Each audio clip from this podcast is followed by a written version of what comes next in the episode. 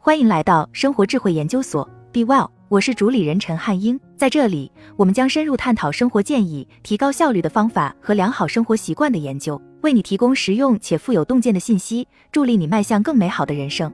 需要知道，几年前，我的决策的艺术一书出版后，我参加了 BBC Radio 四的节目《我应该留下还是应该离开》。该节目以 Clash 乐队一九八一年的热门歌曲命名。这是我们在处理一段关系、一份工作、我们居住的家庭或者任何其他的重大困境时都会面临的问题。我的工作是高管教练，包括帮助人们做出艰难的决定，并最终由他们自己做出决定。与职场导师不同，我的任务并不是要提供建议，而是给人们提供工具和信心，让他们相信自己的选择，并根据这些选择采取行动。在本指南中，我会介绍一些工具和技术，以及如何使用它们来加速和改善你的决策过程。为什么做决策如此困难？做决定是否艰难，并不取决于决定本身，而是决策者如何看待它。你可能会因为这些原因觉得很难做决定。对你来说，风险很高，在两个或两个以上的选择之间犹豫。这个决定带来了负面的回忆或恐惧心理，例如某个选择会让人联想到过去的令人失望选择。这种情况也适用于那些对有挑战、对情况怀有心理情结的人。例如，一个决定可能会无意识地重新唤起过去的创伤事件，从而改变你的判断。想想看，当很多人都想抓住某个机会的时候，你却在纠结是否要接受一个更高的职位和更高的报酬。这可能与人们害怕在高风险、广受关注的职位上失败有关。这也可能是因为选择留在不那么高级的职位同样有吸引力，比如有更多的空闲时间。最后，对于这个人来说，也许跨越这个级别的职位会引发一系列源于童年的问题。我经常在那些成功的专业人士身上看到这种情况，他们的重要决定经常受到过度活跃的超我的影响。换句话说，决策是复杂的，并不一定是因为在两个选项之间做选择很复杂，更重要的是因为人类是复杂的。决定一词的词源能帮我们进一步理解，它来自拉丁语 c d e r 意思是切断。决定把我们与其他选择、其他机会以及更好结果的可能性切开。出于这个原因，做决定的行为感觉就像是自我造成的伤害。逃避做决定实际上也是一种决定。面对一个困难的决定时，我们很容易简单的选择拖延。这种态度说明了做决定过程中最大的误区。面对两种选择，我们仍然可以选择不做决定，什么都不做。事实上，拖延不是拒绝做决定，也不是在时间上冻结一个决定。而是主动保持不决定。只有当你意识到拖延也是一种决定时，你才会开始意识拖延不那么有吸引力。此外，优柔寡断和拖延并不会把做决定的痛苦推迟到未来的某一天，而是把痛苦扩大到每一天的每一分钟，直到你最终做出决定。上世纪九十年代，美国心理学家托马斯·吉洛维奇主导的一项研究进一步证明。推迟艰难的决定可能是目光短浅的表现。吉洛维奇和他的团队指出，虽然短期内人们会因为错误的行为而感到更多的遗憾，但从长期来看，实际上是遗漏误差导致了更多的遗憾。也就是说，由于没有采取行动而产生了令人失望的结果。因此，从长远来看，明智的做法是采取行动，做出决定。正如北卡罗来纳州杜克大学福库商学院决策科学家、荣誉教授拉尔夫·基恩所说。做决定是你有目的地影响生活的唯一途径，其他的一切都是结果。如果你经常或者偶尔因为做决定而挣扎，本文将帮助你理解背后的一些原因，并为你指出解决问题的方向。要做什么？我鼓励你带着某个难以做出的决定阅读这一部分，并利用相关练习来帮助你做决定。理想情况下，这个决定是你现在面临的问题，但如果没有，试着回顾一下过去的决定，识别自己想要不同东西的部分。面对困难的决定时，很可能不同部分的你想要不同的东西。例如，当决定是否预定一个昂贵的假期时，一部分你可能会认为这种花费是不合理的，而另一部分你更喜欢充分享受生活，而另一部分你认为工作应该是第一位。做决定需要你自己不同部分之间的深思熟虑。解决这个难题需要让他们围坐在一张想象的桌子旁，让他们对一个都能接受的结果达成一致。在实践中，试着写下你想要的是什么，看看是否能找到一个解决方案，以优化不同的内在自我的共同愿望。即使找不到一个答案，认识到自己的欲望之间的竞争，也能帮助你更有效地思考决定。保持距离，越纠结于某个艰难的决定，就会陷得越深。保持一定的心理距离，能提供一种视角，这是有效决策的关键部分。早在16世纪，西班牙牧师、神学家伊格内修斯就提出了三种方法。帮助你在面对艰难的决定时保持心理距离，暂时放弃你喜欢的选项，客观的考虑所有选项。想象你正建议一个朋友做同样的决定，最后，但同样重要的是，想象你在多年后，在临终前回想这个的决定。令人欣慰的是，即使是世界上最著名的投资者沃伦·巴菲特，也把自己一些最好的决策归功于一种称为“一零年十月十日”的方法。我今天做出的决定，在十天、十个月、十年之后会有什么感觉？同样，在你和你的决定之间制造更多的距离，从更大的角度看问题，跳出思维定式。那时他还不知道，想象是创造的开始。你想象你想要什么，你想怎样，你就会怎样。最后你会创造出你想要的东西。在这句话中，肖伯纳诗意地阐述了创造的过程始于想象，这也与做决定有关。因为我们经常犯自我限制的错误。如果面临两到三个选择，就很难做出决定。你可能忽略至少有一个更有创意的选择可供选择。如何跳出思维定式，看到潜在的可能性呢？一种方法是学习孩童的思维模式。伦敦 ESCP 商学院创意营销学教授、副院长玛丽泰拉德是我的朋友。他说，孩子们接受学校教育，不断成长，并成为追求高效的成年人，他们往往会失去创造力自信。这是一种积极情绪，来自于看待一项任务时对预期结果没有预设概念。他补充说，事实上，成年人可以训练自己重新获得创造力自信。成年人使用孩子的思维模式，比如体验玩乐高积木带来的兴奋和开放感。就可以激发他们的信心，随着时间的推移，提高创造力。北达科他州立大学的心理学家让一组研究生在做创造力测试之前，想象自己七岁，结果他们的表现明显优于没有这样做的对照组。另一种跳出思维定式的方法是问问具备这种能力的朋友还有什么建议，把目标列出来。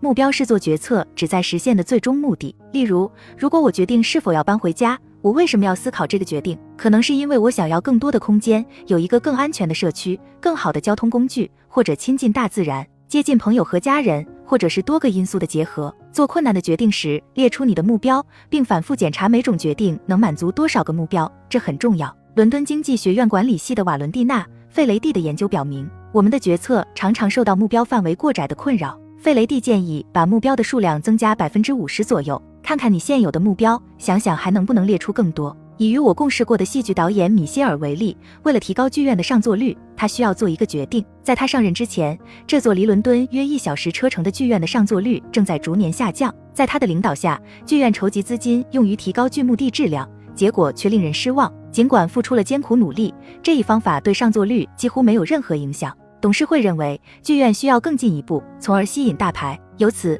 米歇尔面临着两种选择：是按照董事会鼓励的那样采取原有的策略，还是选择不同的道路。这种情况下，扩大目标的范围就至关重要了。一项针对剧院观众和不去剧院的观众的调查提供了帮助。调查显示，剧院的潜在观众往往会被这些因素劝退：剧院离家很远，缺少停车位，演出时间短，食品和饮料质量差，售票处排长队，网站效果和订票体验差。戏剧的质量从来都不是问题。随着对决策相关的目标具备更深刻的认识，米歇尔开始安排更早的演出，与当地政府协商，为剧院观众提供价格合理的停车位，对更少的节目做更长线的投资，重新配置服务人员和外包餐饮。剩下的那一小笔资金，米歇尔花在了剧院网站升级上，另一部分升级资金则用于投放网络广告。通过将目标从两个增加到八个，米歇尔显著地改善了决策和相伴而来的结果。两年内，尽管票价上涨百分之十五，票房收入还是增长了三分之一。对于剧院来说，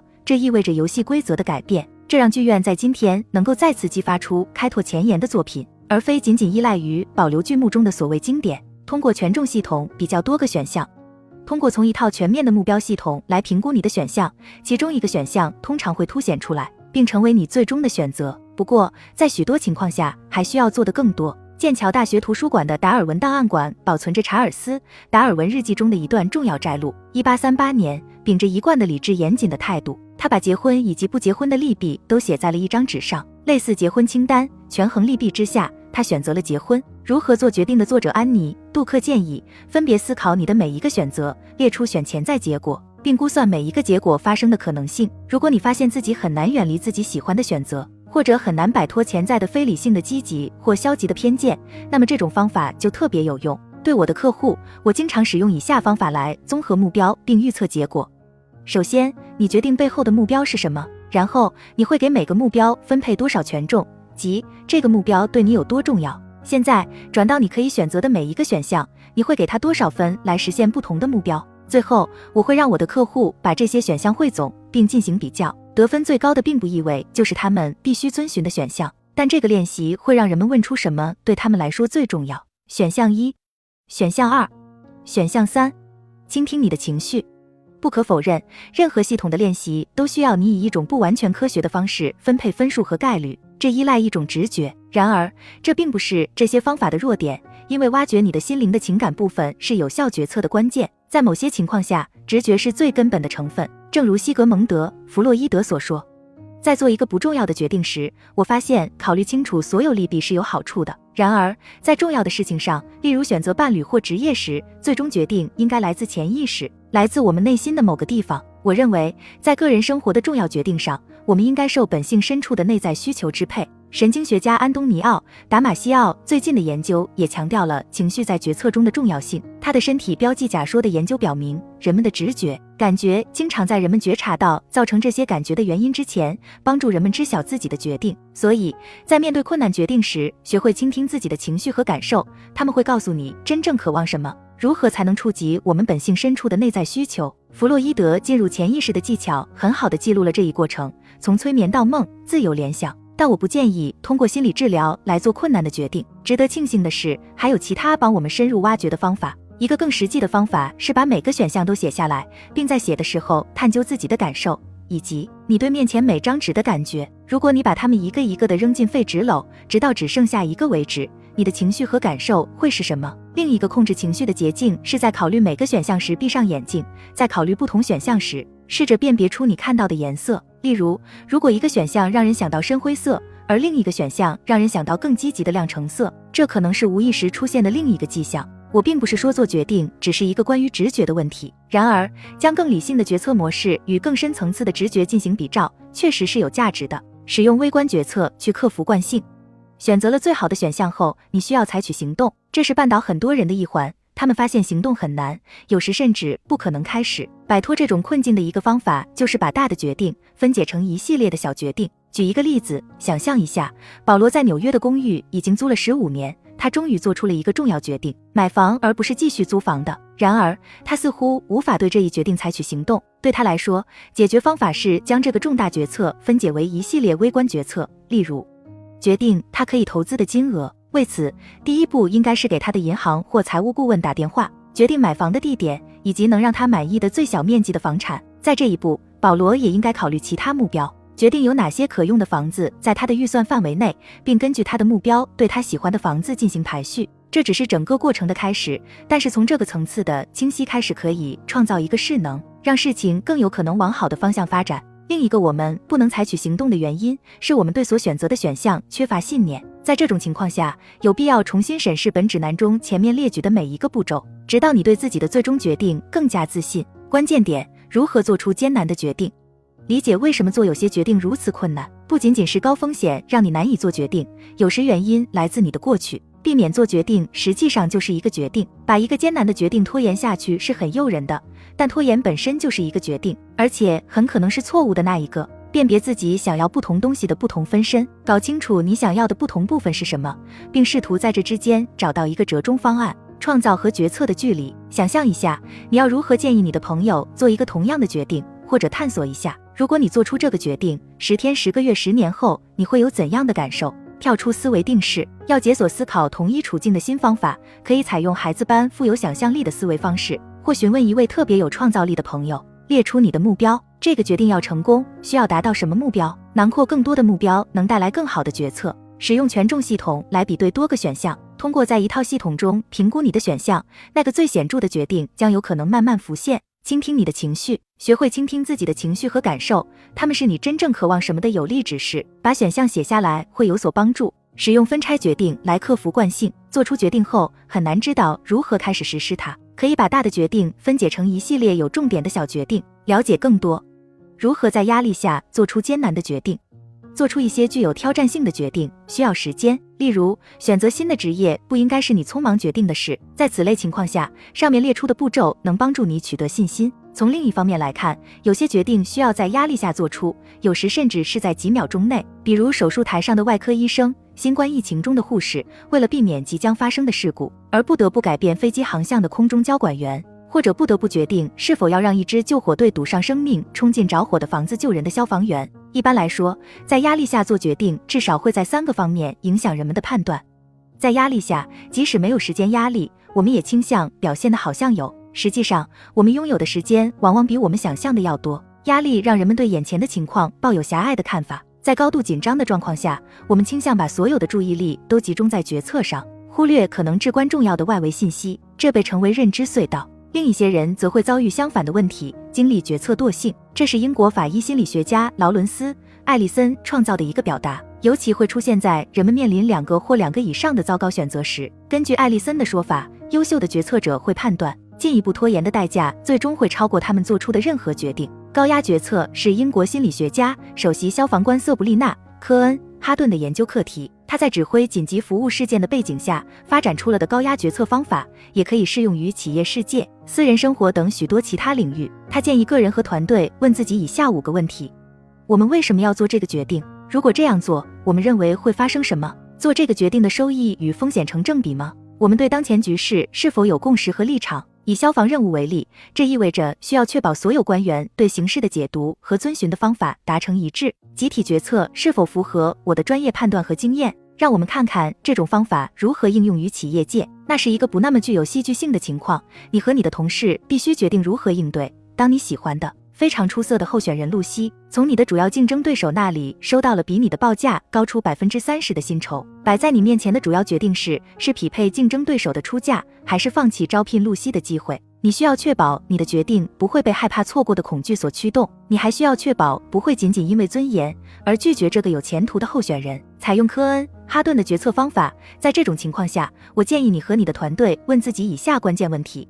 确定你的团队是否在朝着同一个目标努力。你想填补的职位是什么？有什么任职要求？如果你与竞争对手的报价匹配或不匹配，会发生什么？如果你决定提高报价，对公司有什么影响？另外，如果没有招到露西，对你的业务会有什么影响？你们都认为与竞争对手的报价相匹配是合理的吗？你倾向的决定与自己的职业道德判断矛盾吗？还是你完全支持这个决定？解决这些问题能帮助你克服压力环境下的影响决策的偏见。好了，以上就是今天的分享。如果您有什么看法，欢迎在下方留言与我们交流分享。期待我们下次相遇。